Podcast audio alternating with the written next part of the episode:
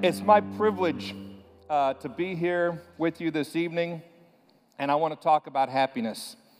The world is too full of anger and hatred and misery, and the world needs a happy child. I think there's a picture of a happy child that's going to come on the screen in just a moment. There she is, a happy child. Now, that is one of the most happy children I know. That's my Lucy, my granddaughter. I know many of you are thinking, well, listen, you don't know a happy child. I have a happier granddaughter. No, well, you can show her at some point, but for tonight, this is our happy child. I was, I was at a uh, graduation. My grandson, five years old, had a graduation last month. You know, they graduate everybody from everything nowadays. And he had a graduation, and part of the graduation was for the two and three year old class to do a performance. Lucy's in the two and three year old class. And so they did this song where they, it had motions where they would lift their hands and they would shake their head and roll their shoulders and stomp their feet. And so Lucy was up on stage and just smiling, just like that smile you see there. And she was smiling at us, and I was smiling right back at her. And they were singing that song, and I found myself going, when they go, raise your hands, I'd raise my hands. They go, roll your shoulders, and Lucy'd roll. I'd be rolling my shoulders with Lucy and, and then stomping my feet when she had to stomp her feet and shake my head. And I was doing all this thing. I was caught up with Lucy, and I, and I, and I look around, and everybody else is. I, eh, how cute, how sweet, how wonderful our children are. And I'm doing all this crazy, and all of a sudden I stop. The point is that happiness that came out of her heart and joy in her life was contagious. And, and I got caught up in it. And one of the main things, if we can get in our mind tonight and in our body and in our soul and all that we are, if we can learn to live in happiness, we'll be contagious to other people. The world needs happy Christians. We came across this video. I just thought it's an example of uh, some contagious happiness, and you may get a kick out of it as well.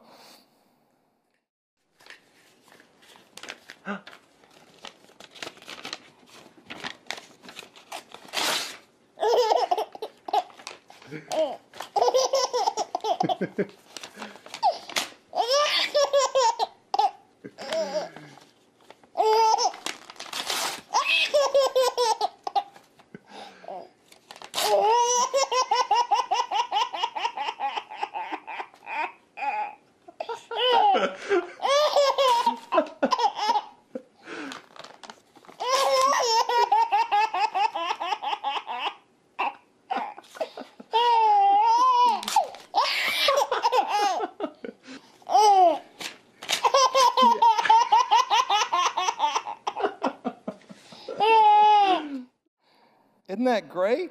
It gets us laughing. There's joy that comes out of the bottom of their hearts, our precious children.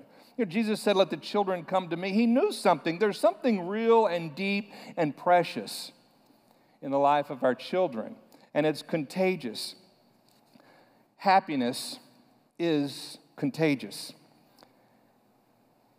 And as I mentioned before, the world's screaming for someone to stand up and to be joyful, to be happy about something, to have the truth of Jesus Christ well up in you so much that it overflows and explodes into the lives of other people. If you've ever been to Yellowstone and watched the Geyser Old Faithful, you'll know that people gather around and they just sit and they wait in anticipation of something good and fun that's going to happen and watch and they'll watch their clocks and make sure that that geyser explodes when it's supposed to explode. I believe with all that I am, I truly do. Most people, and maybe some here tonight, are standing, waiting, crying out for a glimpse of happiness, a thread of joy, something that they can cling or grasp onto. Matthew 9 21 says, The woman with the issue of blood, she said to herself, If only I can touch his cloak, I will be healed. If only I can touch Jesus. If only I can touch Jesus. Jesus. The lady who spoke must have thought this misery that I'm living with, it will leave me and I will be filled with joy. I know it if I can just touch Jesus. And the Bible says in the, in the book of Mark, the Bible says that when the lady touched his clothes, Jesus felt the power leave him. You see, it's not just getting rid of depression or anxiety or misery or something to find happiness. It's not just getting rid of something, but it's getting rid of and being filled with something that will give us true happiness in life. You know, doctors can give us a pill to get rid of something, a pill to get rid of this or that, but it doesn't fill what might be left empty. In fact, the Bible talks about this as well in, in I think it's Luke, yeah, Luke 11, 24 to 26 says, When the unclean spirit goes out of a man, it passes through places seeking rest and does not find it. Then it says, I will return to the house I left. When it arrives, it finds the house swept clean and put in order. You see, we can push things out of our lives and we can get everything in order and still be empty and still be wide open and create a vacuum. And then it goes and takes seven other spirits more wicked than itself, and they go in and live there. And the final condition is worse than the first. You see, friends, if we don't feel the vacuum that's left when we try to rid ourselves of something of, of anger or bitterness or depression or whatever it might be that's dragging us down, if we don't fill that up with something, it creates a void and it'll leave us worse than ever before. So, how can we be happy? I was looking at the clock. Sorry, I, have got a little bit of Pastor Frankie's uh, disease. Uh, I just, little ADD there. Um, squirrel. uh, so, so, how can we be happy?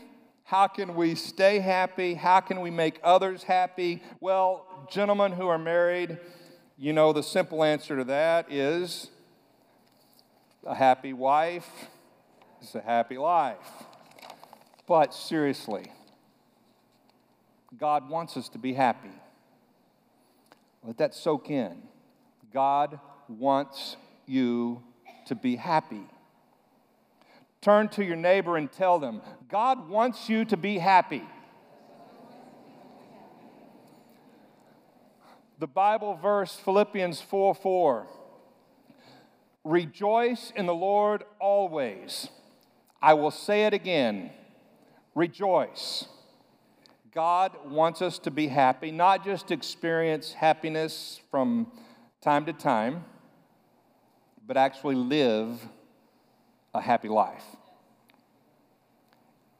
And as I've mentioned, that happy life, then God wants it to be contagious. But to live happily, biblical happiness, what is that? I think we get a clue from Paul's life. And in Paul's life, we understand that, that it's knowing who you are, knowing where you're going, knowing your purpose, and being comfortable in your own skin. Being confident in who you are in God. A happy child is confident. Two Sundays or three Sundays ago, I forget now, Pastor Frankie talked about anointing, and he said, God anoints you in areas in which you are already gifted. Do y'all remember that? God wants to use who we are and anoint who we are and excel that. God can't do that if we're not confident in who we are. Last week, Teresa had a lens replacement. She'd been seeing through, she said, saran wrap.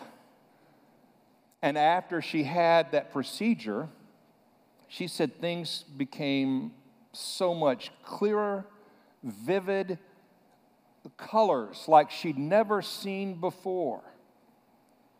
And everyone else who's had that procedure, I think, has said the same thing. They told her that, said, after you have that done, it'll be unbelievable.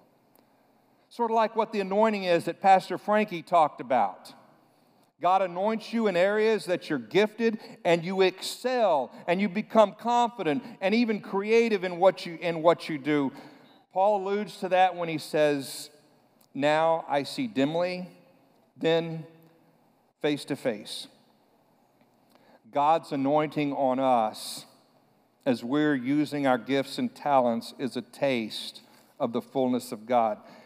You know, recognizing who you are is one way to be happy, but also we've got to recognize who we are not. I know for a fact I'm not an engineer. Though I admire engineers, I appreciate the cars they build, the phones they design, the bridges they have, the buildings we live in. I appreciate everything that they do. But I'm not going to read all the acceptance and terms and conditions before I click yes on your computer.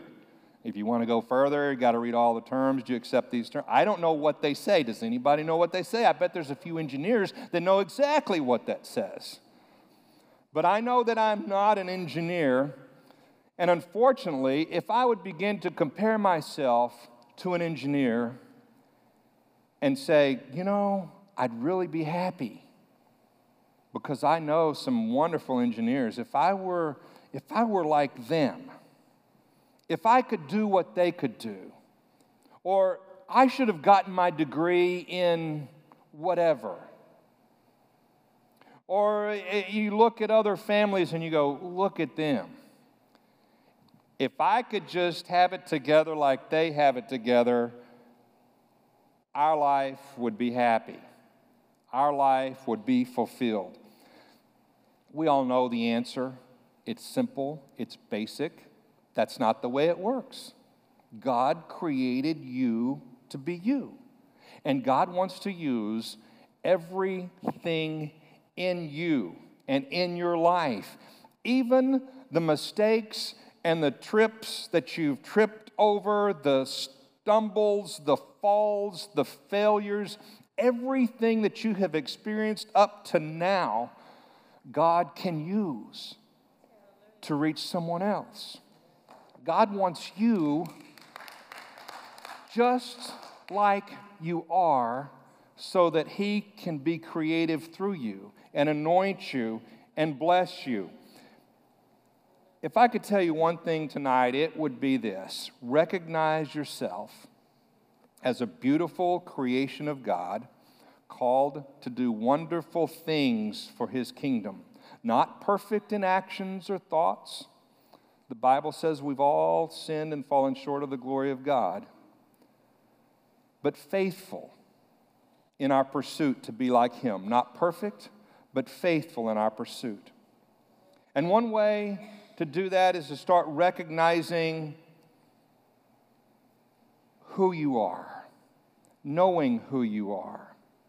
For instance, I believe your name is significant in understanding who you are and who you can be.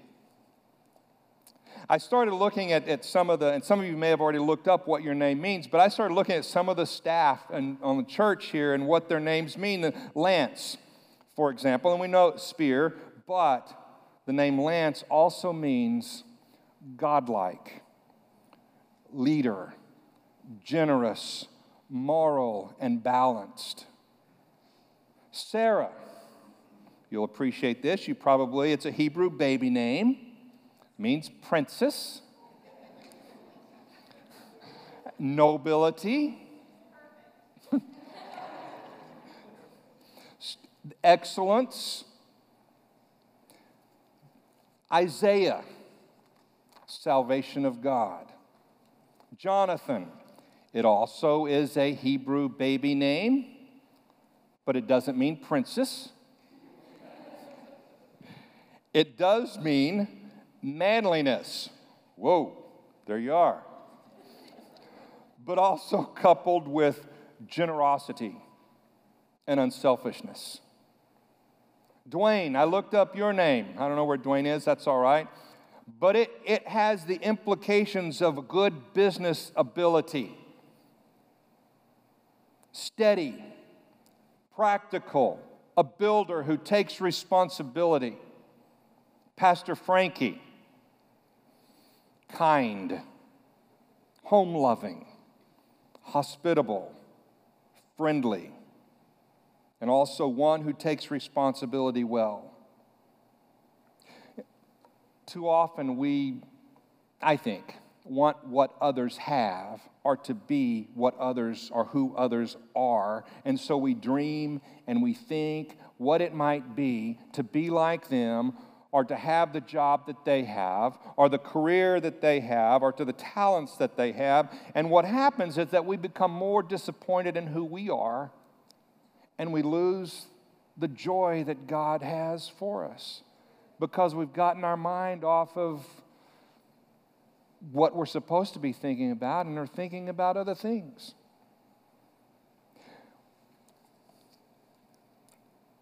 You know, one of the, I was telling Teresa, I said, you know, about a month ago, I said, you know, when I was young, I wish I was as cool as Lance. You know, Lance is cool, right? Everybody knows that. He's not afraid of the barber. He's, uh, he's very creative. He can speak to multi generations. He has that, he speaks with that iPad on that fancy little iPad stand. I even saw Sarah use the iPad the other day. So I said, hey, I can do that. So I put my notes on the iPad. But it just doesn't seem the same. I, why? Because I'm not Lance. I'm not Sarah. God made you, He made me just as we are, and He wants to use us for His glory. And some of you might think this. You might think, and this is where it gets somewhat difficult. You think, well, you know, I really don't like myself. I really don't like who I am. And I would answer that with two questions Is that a God problem or is that a devil problem? Meaning, is it a feeling, is it because you have this feeling of insecurity? lingering guilt, a haunting shame. Friends, God does not do that and put that on us. All that is from the devil, and it has no place in your life whatsoever. That will just breed discouragement, and discouragement breeds more discouragement. Push that out like what Pastor Frankie oftentimes says, and he moves his head. He says, Stay laser focused in who, and I would say, stay laser focused in who God made you and in God's love for you. Or is it a God problem? In that, is it a known sin and God is calling you to repent because He knows your full potential? And he knows that living in a known sin keeps you from your full potential and complete joy. Our worship team saying, Oh, happy day when Jesus washed my sins away. You see, when the Holy Spirit, uh, by the way, I don't know if I said that at the beginning, but I play that song about three days a week before I'm going into work. Because what it does, it gives me confidence in who I am in Jesus Christ to face whatever may be coming my way. I know I'm forgiven. I know I'm free. I know I'm clean. I ought to live happily today because of who Jesus is in me. When the Holy Spirit is alive in you, there exists an empowerment, a confidence, knowing that we are victors and therefore cannot be victims. We're the head, not the foot. We're above and not beneath. We are eternal people in Christ, and no circumstance, I said, no circumstance can keep us from Jesus and the enjoyment and enthusiasm that He has for us. Take control of who you are. You are a child of God. Romans 8, we all know the passage. Romans 8, 38, 39. For I am convinced that neither death nor life, neither angels nor demons, neither the present nor the future, nor any powers, neither height nor depth, nor anything else in all creation will be able to separate us from the love of God that is in Christ Jesus our Lord. That ought to give us confidence in standing tall that we are new people in Jesus Christ. Take control of your thoughts. Never let your emotions take your thoughts prisoner. We are children of God. As children of God, we stand confidently. Who, who, are, who's sell, who are salespeople here? Don't be ashamed. Everybody sells something, okay? You know, when when you land that sale or convince that committee, okay? If you're not a salesperson, you still are convincing people or doing something. We're all salespeople. But when you have sell something, land the deal, whatever you want to say, it gives you more confidence, does it? Doesn't it? To move on and to move further and further. We're all salespeople of sorts. I remember my first opportunity to sell myself. I asked, was asking, I asked Teresa out on our first date. It was a mistake. Well, it, it wasn't a mistake. Did I say that out loud? No. Me and three other college friends were standing around, and, and I said, I'm going to ask Teresa out on a date, I think. I said, What, she and so I decided to call the room. She room, call her room. She roomed with had a roommate Carolyn, and I said, uh, "Whoever answers the phone, I'll ask them out." So I, I dialed the number. Yes, dialed the number. It was that long ago. I dialed the number. Carolyn answered. I froze. Said, "Is Teresa there?" Okay, it's stall tactic, but, but nevertheless, is Teresa there? No. Okay, great. No, I didn't say that. I was thinking, you know, I was okay, good. I don't have to ask anybody anything now because I surely can't, certainly cannot ask Carolyn, oh, well, hey, you want to go out then? I, I couldn't quite do that. If Teresa, and so she said, no. I said, well, could you have her call me? And uh, so Teresa called me back and, and I asked her out to go to a place called Snoopy's. So she said yes. Then, all of a sudden, that shy, awkward young college student became the man. Okay? Samuel Scott Granberry, Esquire. All right? So, Confidence comes with victories. Victories build confidence when we get yeses. And what I want to tell you all too often, we're told, we're told God is calling you. Well, He is. But call on God because God's answer to you will be yes. God, forgive me of my sins. Yes. God, I need guidance in this situation. Yes. God, I need help in my future, in my relationship. Yes. God is a God of yes.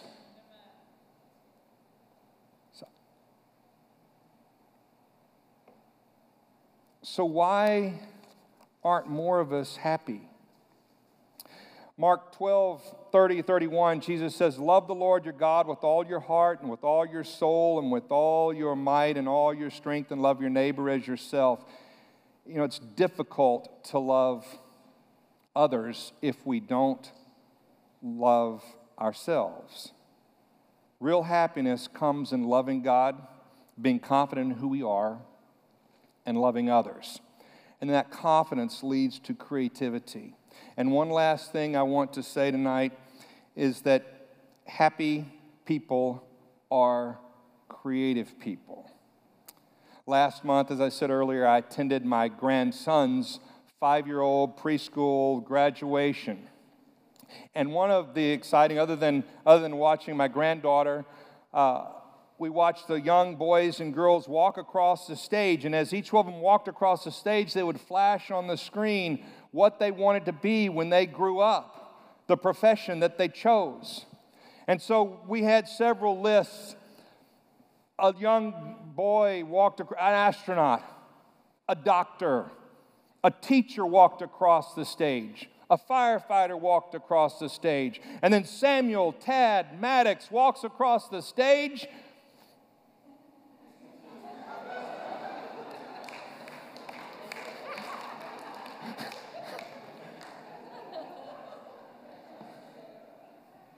Great. Fantastic. Wants to fish for tuna. I think there's way too many wicked tuna episodes going on in that, in that uh, household. but when a child is dreaming, they're exploring the possibilities and they're asking questions of how can I make this happen? And the same is true in reverse. You show me a person who doesn't dream, you show me a person who doesn't think of the future in positive ways, and I'll show you a person who is not happy. And we say to our children, How cute, let them dream. But what happens as adults? As adults, we start saying, Ah, well, I'm too old to change. I'm stuck in this life. You know, some people don't enjoy life, they just endure it. They think that life must be perfect for them to be happy. I would say, stop it. In the name of Jesus and all that is good and right and holy, stop it. But Sam, stop it. Paul wrote these words Rejoice in the Lord always. Again, I say rejoice. If y'all could come up and play, that'd be great. Or whoever's going to. Again, I say rejoice. He wrote those words from prison. Two years in the prison in Caesarea. Then he traveled and was taken on ship, the ship wrecked. He was stuck on an island, imprisoned there. He was bitten by a poisonous snake. And then he went on to Rome to face Nero, who was horrible to Christians. And there he waited for two years to, for his sentence of death. But he wrote these words Rejoice in the Lord always. Again, I say rejoice. Friends, if we focus on our problem, it'll increase in size. But you focus on God and your problem will shrink. Where is your attention? That's where you'll find either dissatisfaction in life or happiness in life. Are your thoughts on your circumstances, hoping that they might change so you can be happy? Or are your thoughts on Jesus, on his anointing, on you for your purpose in the world? Let's stand. As I said earlier, the world is crying out for happy people and happy examples. I don't know where you are tonight, what you've come in here with. Maybe you brought in a heavy load, a heavy weight. But you know, our problems are not so much the problem, but it's the perspective that we see our problems with. I think it's time for us to begin to lead and live in this world by example by living a happy life, confident in who we are in Jesus Christ. God made me as I am and creates in me new things so that I can reach other people for Him. Creative, allowing the Holy Spirit to flow through us